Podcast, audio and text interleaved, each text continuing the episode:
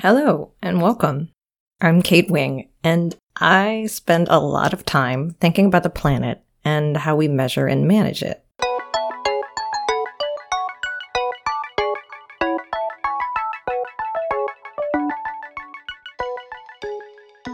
I especially like to think about the majority of this planet, which is the ocean part, because the ocean is amazing and it's complicated and it's super hard to measure.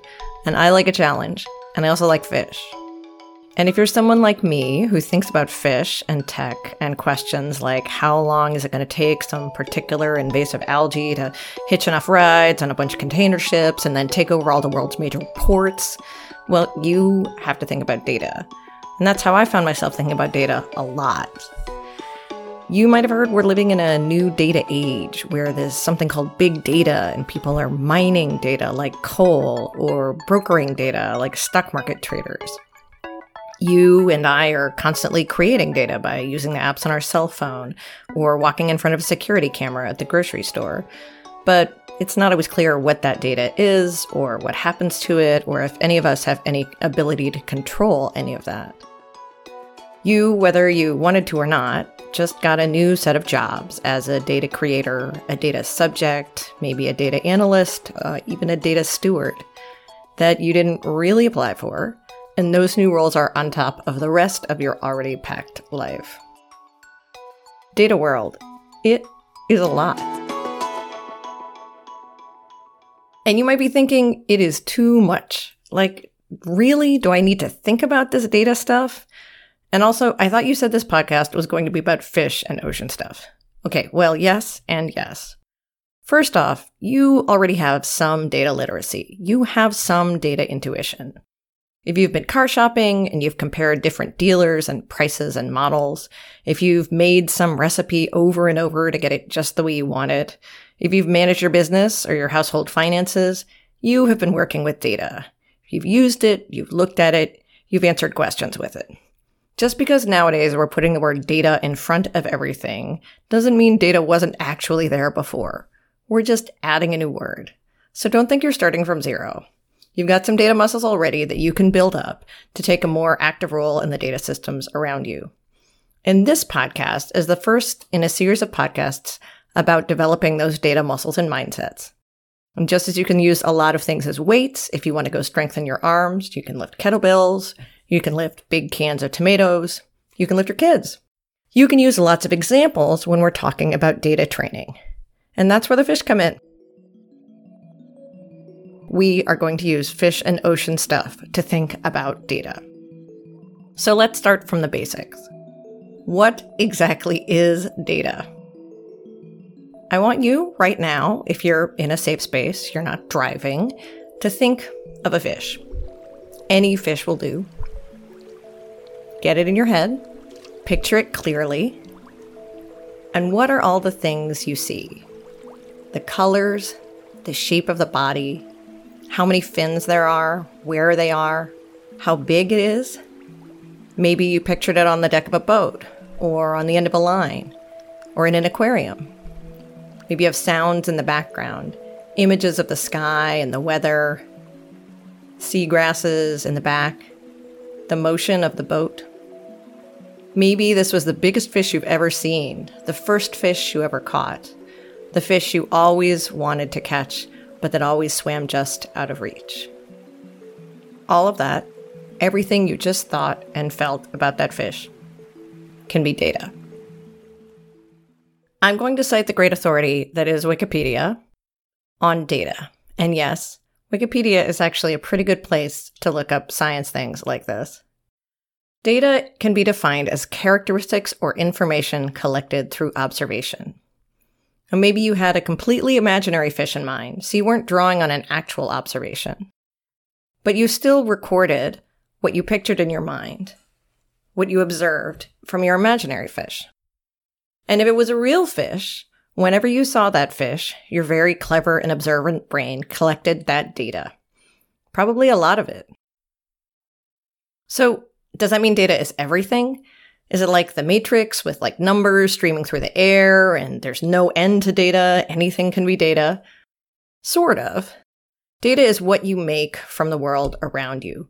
It's what you're collecting through your observations and what you're recording. So, if data is characteristics or information collected through observation, let's unpack that a little bit. What's a characteristic? It's a trait, it's a condition, it's the quality of something, it's the price of something, how hot or cold it is, it's what the date is, what time it is. It can be the address, it can be color, it can be the condition. If we're thinking about your fish, it could be the number of fins, it could be the shading and color of the top of the fish. There are two types of characteristics that people often talk about when they talk about data. The first is quantitative data. That refers to numbers. Those are discrete values, things you can calculate, that you can add and subtract, multiply and divide. They are also sometimes called numerical data. Qualitative data has to do with qualities. These are generally not numbers. They're usually descriptive data, like good, fair, or poor or a name of something, like the name of the town you live in, the name of your boat. This data can sometimes be called categorical data. So we have quantitative data and qualitative data. Those are types of data that you can collect from the world around you. And when I say collect, that is a key part of the data as well. It has to be recorded or measured or captured in some way. If a tree falls in the forest and there's no audio sensor recording it, we can argue about whether or not it made a sound, but if nothing recorded it, it didn't make any data. So let's go back to that fish. Pull that fish back up in your mind, and here's some of the data you might recall from that fish. The length of the fish in inches or centimeters, that's quantitative data. It's a numeric value. How many fins it has, how many spots it has, that's quantitative too. You could count up that number of fins and write it down. What time of day you saw this fish, that could be quantitative. You remember the exact time, 0643. You remember the exact date. Or maybe it's more qualitative, late afternoon, late fall, early spring. The color of the tail, that's a category, that's qualitative. Unless you actually had a sensor to measure the wavelength of the color, it's a category like red, blue, or green. The story of how you caught that fish. Well, that's a longer piece of data, qualitative, and maybe even completely different way of thinking about how to record your data through stories. Let's set those stories aside for now.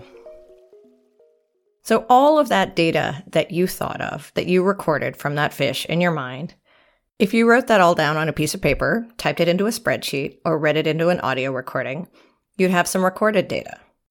How you record that data creates the data's format.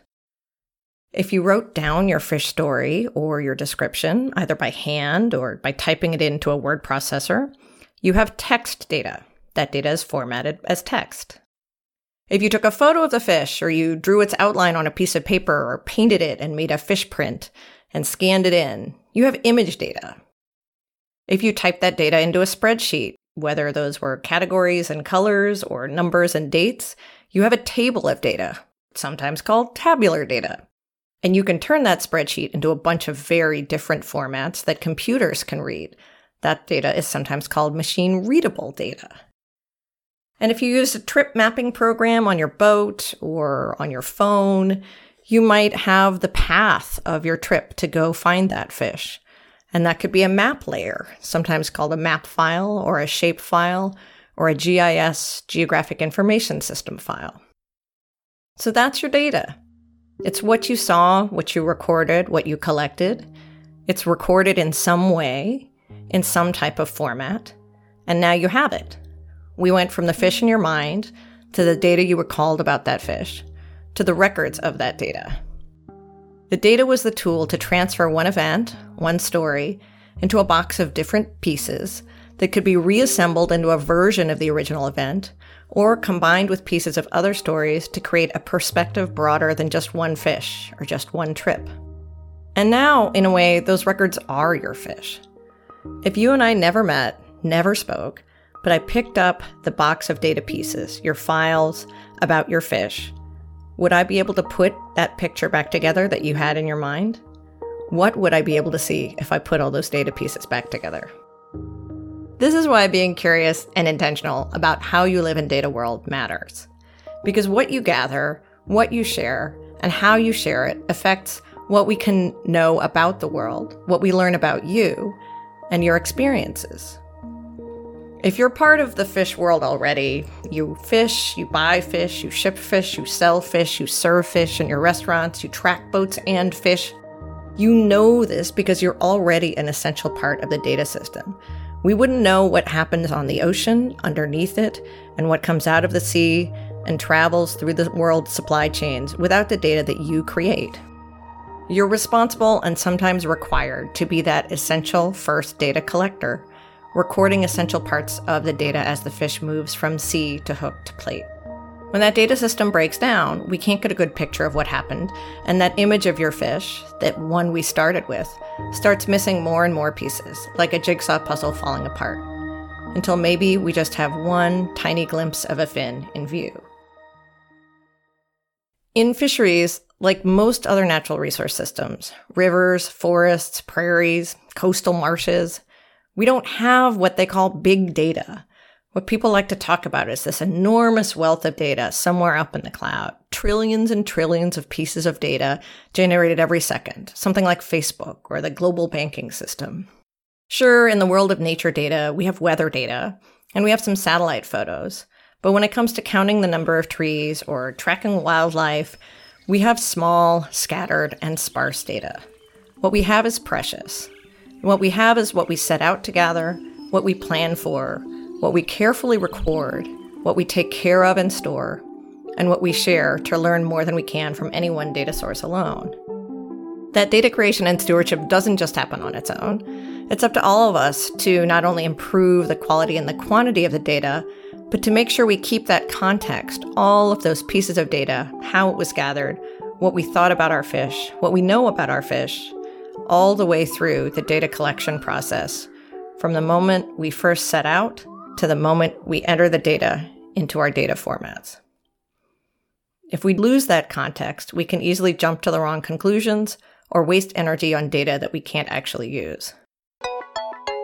In the next episode, we'll get more into the why of data, planning for data collection, thinking about your data systems and your data lifecycle. But for now, take a look at the world around you and think of the data it contains and how you might record it, or how you might want someone else to think about the data you recorded sometime in the future. Thanks for joining our first Fish Data 101 podcast. May your seas be calm and your data nice and clean. Today's show is brought to you thanks to Melanie Scroggins, Dirk Slater, Kim Gordon, Katie Latanich, the great people of the Data Literacy Network, and Whale Sharks which can grow to be more than 60 feet long just by filter feeding tiny plankton out of the ocean.